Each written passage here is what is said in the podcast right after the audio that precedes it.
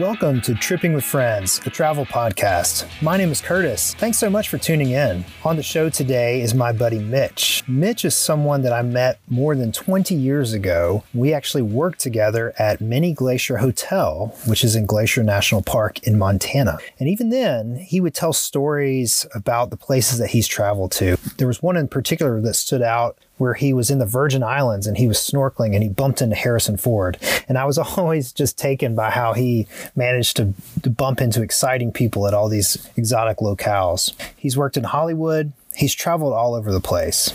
And as you'll hear in the interview, he makes an effort to travel somewhere new once a month, even if it's only for a day or two. Mitch seems to always seize the day, every day. I love his enthusiasm for new experiences, and his motto is live life, love life. Today, Mitch is going to tell us all about his recent trip to Bogotá, Colombia. Let's bring him on in. So I've got my buddy Mitch here. Mitch, welcome to the podcast. Hey, thank you, Curtis. This is my first one, so I'm kind of excited. Well, I'm only one ahead of you, so, you know. All right. Well, yeah. hey, we'll we'll, uh, we'll venture into the unknown together. That's right. And and actually, when I thought about starting a podcast, a travel podcast, I said to myself, you know, I really could have Mitch on the program every other week, because you, of all my friends, you were probably the most adventurous and spontaneous traveler that I know. Well, I did make a goal um, about two and a half years ago to go on one trip a month for one year to a city I've never been. And I'm uh, probably, I'm two and a half years into it now. So I uh, surpassed the, the goal and I just keep going. There's too many places I, I still have to see. That what a fantastic goal. And, and you were, I mean, I said spontaneous. Oftentimes you're kind of spur of the moment, right? Correct. Sometimes those are the best trips, ones that you don't really give too much thought into. And, and then you just sort of get on a plane and go have lunch in, in Colorado up in the mountains and then fly home. It's sometimes those end up being the best trips. Yeah, that's amazing. We, we, we could probably do a whole episode just on your tactics and how you make, put all these trips together. I'd love to do that because, yeah. you know, uh, people always think that I'm I'm a really wealthy person, but I'm not. I just know how to find the good deals, and and um, there are uh, there are ways to travel without breaking the bank. Yes. Well, let's we'll table that and and definitely come back to it. So you're you recently just got back from Bogotá, Colombia. Um, I did, and um, you know, I I was. Uh, It was bittersweet because I actually uh, had to cut my stay because of the coronavirus. Um, I did cut it by one day because uh, that night, the night before I actually left, the president of the country uh, banned all traveling into the country. So um, I was supposed to stay two more days. I ended up only staying one more day, and then I did get out. But it was an amazing experience. And it was a little nerve-wracking when you really thought about possibly being stuck in in a country. However, I was if if I was stuck anywhere, Colombia actually would have been a great place to be stuck for a couple months. Well, so had you had never been to Colombia before?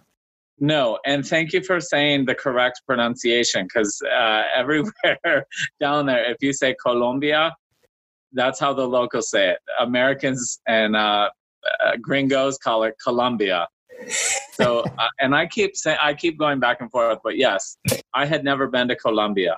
And so it, is that the main reason you decided to go, or had, had it been on your list for a while? Well, Bogotá, it has been on my list for quite some time. I saw a couple years ago, I saw um, on, on the computer, like the ten or twenty best places in the world you should visit before you die. And it, there's this place uh, about an hour north of Bogotá called Zipaquirá. It's a small town. And there's uh, the Salt Cathedral. It's an underground cathedral in an old salt mine. And that was uh, the place, one of the places. And, and so that's when I really started researching Bogotá. And then that led to me finding out that Bogotá is one of the urban art, graffiti art capitals of the world, which is a newfound passion of mine. In fact, some of my trips are based solely on that. So so between those two things, that's really the reason why I went to Bogotá. for the art and for the Salt Cathedral. Is that what you called it? Yes. Zipaquirá. It's in the city of Zipaquirá, and it's the Salt Cathedral. It's about two hundred meters underground, and, and wow. uh, it's a it's an old salt mine that um, is no longer used uh, for, you know, excavating salt. And there's three different cathedrals when you get down to the bottom. And these places are huge. The pictures I saw that actually inspired me to go there were nothing. It, it just, it, it's one of those things kind of like the Grand Canyon. It, pictures can't do justice. Why would someone put Bogota on their travel list? I mean, if, if they're not well, necessarily... a couple reasons. Um, I, I I didn't know before going. In fact, it was kind of a spur of the moment trip. I think I booked the ticket about three days before I left.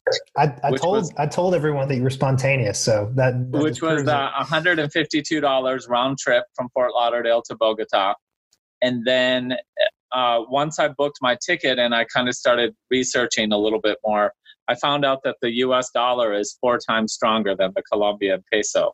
So, you know, that in itself, it, it, you know, when you're looking to go, especially overseas or in, to another country, I mean, really looking at that that exchange rate is, it can be very beneficial, because had I known my the the dollar was four times stronger, I probably would have, well, especially if I would have known coronavirus was going on, I would have gone for two months. That's amazing. I brought a uh, hundred and I think I brought almost two hundred dollars cash. I um, exchanged one hundred dollars when I got to the airport, and I did get a little bit taken on that, but not bad. And when I left after the four, three, three and a half days, I still had about forty dollars left, and I gave it to my Uber driver. Wow. Well, you, so that you d- shows you how, how inexpensive it can be.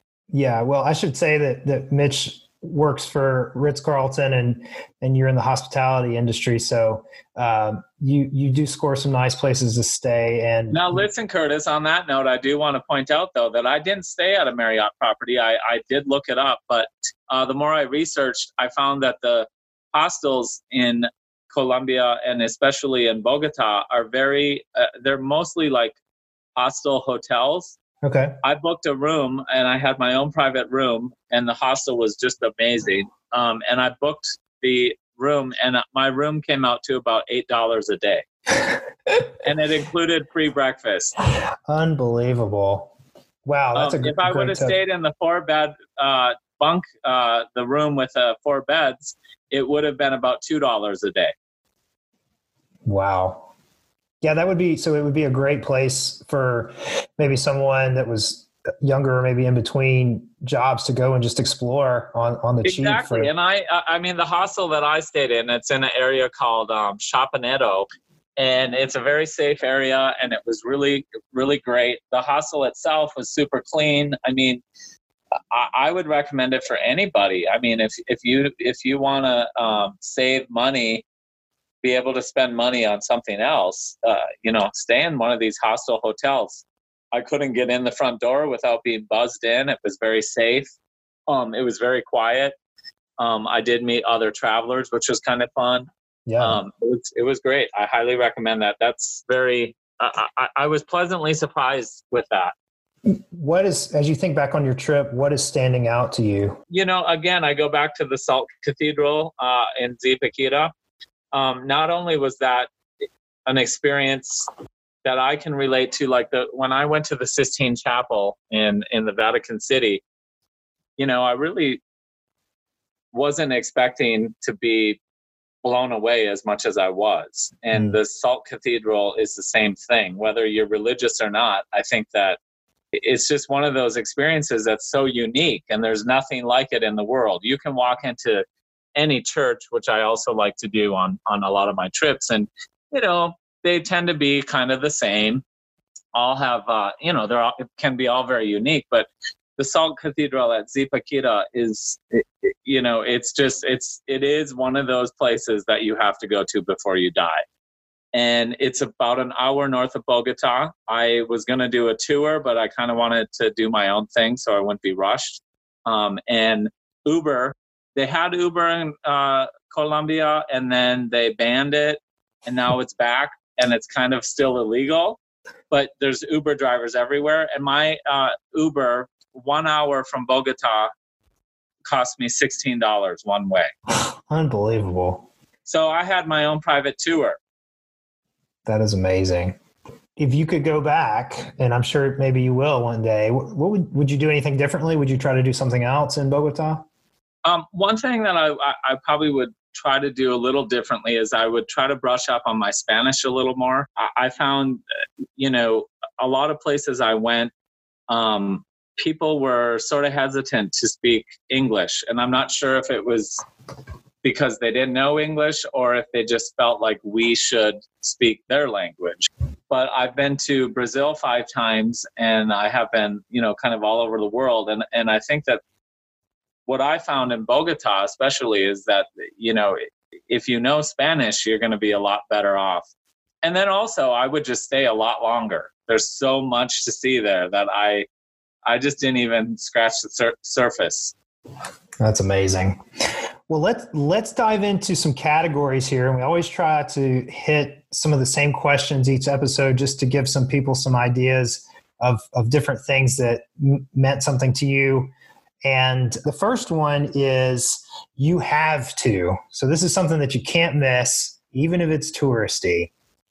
All right. So um, in addition to the salt mine, um, which I already have, have talked about, there's a ten thousand foot uh, mountain that overlooks uh, Bogota. In fact, it, it's I was surprised at how beautiful the city is.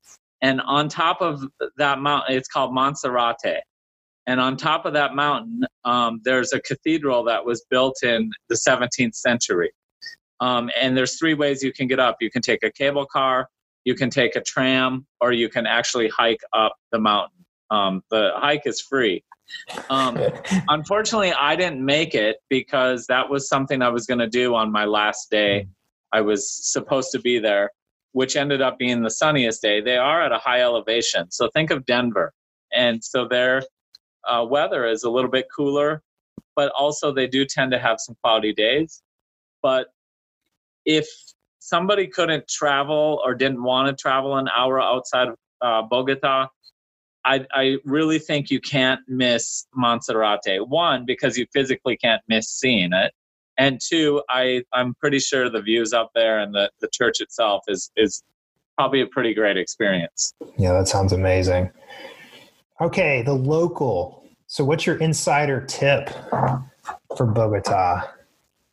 Well, one of the things that I found, like, and I kind of do this when I travel, um, I, I tend to try to stay try to stay local. I try to eat where locals eat and, and sort of try to blend in as much as possible.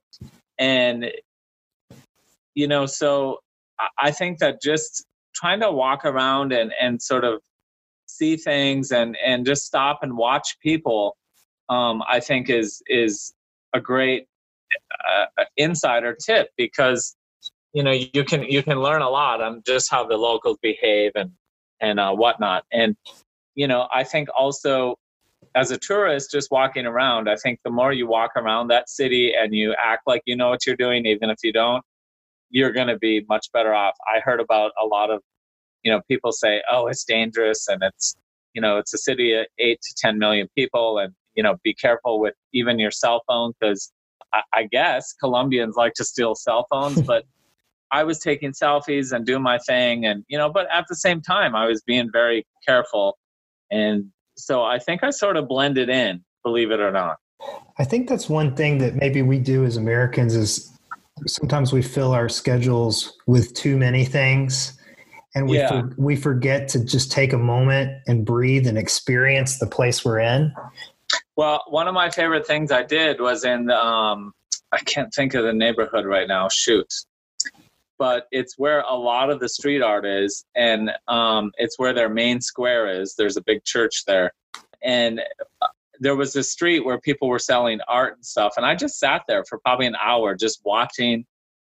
And what I thought was mostly locals. I mean, it just kind of watching, and, and I felt like just sitting there and absorbing the culture and the people and, you know, the activity was was really empowering. You mentioned food. We always have to talk about food. So let, let them eat cake. Was there a food item or experience that stands out to you? Yes. And my, um, I was told I had to have it, and I did research it, and it sounded good. But um, the thing that you have to have, and it's, it's kind of a Bogotá thing. It's, it's a Colombian dish, but it's more, uh, it's more of a local Colombia, uh, Bogotá thing. And that's ajiaco. And that's basically a chicken soup with three huh. different kinds of potato.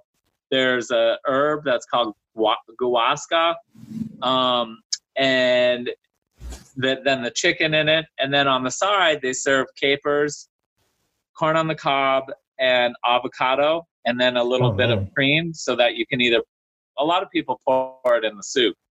The ajiaco, I, I just want it. I, I actually almost ordered a second bowl when I when I got finally did get it. So ajiaco, hands down, my favorite thing in Colombia. I would actually, uh, I'm going to research some um, Colombian restaurants here in Fort Lauderdale and try to find find that. Um, also, pandebono. Uh, it, that's a Colombian cheese bread. I oh, think yeah. they serve it a lot for like breakfast. They do have it here at seven eleven after even Miami Beach and South Beach, because they have a lot of uh, South Americans um, in in South Beach and in Miami. And I, I used to drive down there just to have pandebono. I can never eat, I, I'm not sure, honestly, that I can really eat pandebono in the U S again, because it, it's a Colombian cheese bread. And I guess the secret is the kind of cheese that they use that we really don't have up here. It's this like amazing thing. And it's like twenty-five cents for us. Unbelievable. Yeah. My mouth is watering uh, hearing about the soup and the, and yeah. The, so, uh, Salancha means health in Gaelic. And, uh, I always do like to know what you're drinking and locally. Did something stand out to you from a beverage side of things? Well, I didn't really, um, go out too much at night. Um, So it's, and, and I'm, uh, I'm not a drinker. I'm forty, almost forty-seven years old, and never drank my whole life. um, but I, um, it, you know, I didn't, I, I did drink a lot of water. They do have a lot of uh, fresh fruit down there. A lot of, I think their fresh fruit is local, but they do get a lot from Central America as well. Okay. So I did have some passion fruit juice, uh, at a place, nice. Which was really good. Um, And if you need to, the, there's always Coca-Cola in a bottle. Yeah, with real sugar, I'm sure. It tastes yeah, better. And it's real Coca-Cola, not Coke. Yeah, Coca-Cola, that's right. So, Mitch, I know that things are a little wonky in the world right now, and, and it's hard to go anywhere. But I know that once things are back to normal, whatever the new normal is, uh, you will be hitting the road again and and and traveling to an, another interesting destination. Is there something that's at the top of your list that you that you want to go and see as soon as you can? Well, I do. Um, I, I really do want to get back to Bogotá, and I feel like uh, I really felt like I wasn't finished there. I do mm-hmm. feel like I was sort of, you know, my my trip ended kind of abruptly. So I do want to go back to Bogotá, but you know, another place in in the top. Probably in the top five of my list is Machu Picchu. Hmm. Um, so that's going to have to uh, probably be in the near future. Maybe the last um, question. Last, do you feel like being based in Fort Lauderdale, you have better access to some of those international flights? Well, the great thing um, for me is I, I fly pretty much about ninety-five percent on Spirit Airlines. And I find that a lot of people bash Spirit Airlines, but most of the time when I ask them why they don't like Spirit Airlines, they've actually never flown Spirit Airlines. They always say, oh, I've heard all the horror stories. You know, I've uh, flown to Denver, Colorado and had lunch uh, and came back in the same night for twenty-eight dollars round trip. I fly to Philly, New York um, all the time for like forty-eight dollars round trip. My ticket to uh, when I went to Costa Rica, that was seventy dollars round trip. Um, I went and did uh, Chichen Itza in Cancun. That was like seventy-six dollars round wow. trip. So um, yeah, I, I sense a theme here. And Spirit is based out of Fort Lauderdale. So there are a lot of, uh, of uh, you know, they do have a lot of flights. And also Spirit, it, I, I'm not sure if people really know how international, well, especially with uh, um, Latin America, uh, Spirit has a lot of flights there. In fact, they're adding two cities in Colombia. And I believe there's going to be five or six cities that they go to from here. Um, so that's pretty cool when you have that right there. I live fifteen minutes from the airport. I can easily book day of and get on a on a plane. Also, cruises go out of here.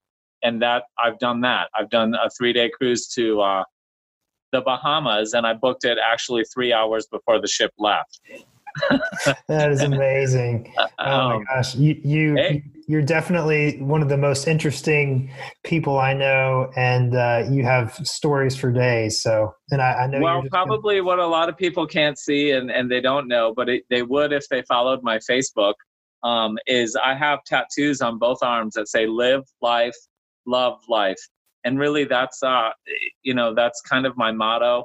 Um, and it's also something I, I try to share with people to inspire them and, and maybe even challenge them to, especially in this time right now, what we're going through. We will get out of it, but you know, if if you can make the best of it and continue to just live and, and count every blessing and, and just do the things that you really want to do. Don't wait for coronavirus to change your mind to do something, you know, do it. Well, I can't think of a better way to end it than with that uplifting uh, note. My friend, you are you're a great friend, great man, and um, I appreciate you sharing your your trip to Bogotá. Thanks, Curtis. And that's it for podcast episode number two. Thanks to Mitch for dropping in and sharing about Bogotá.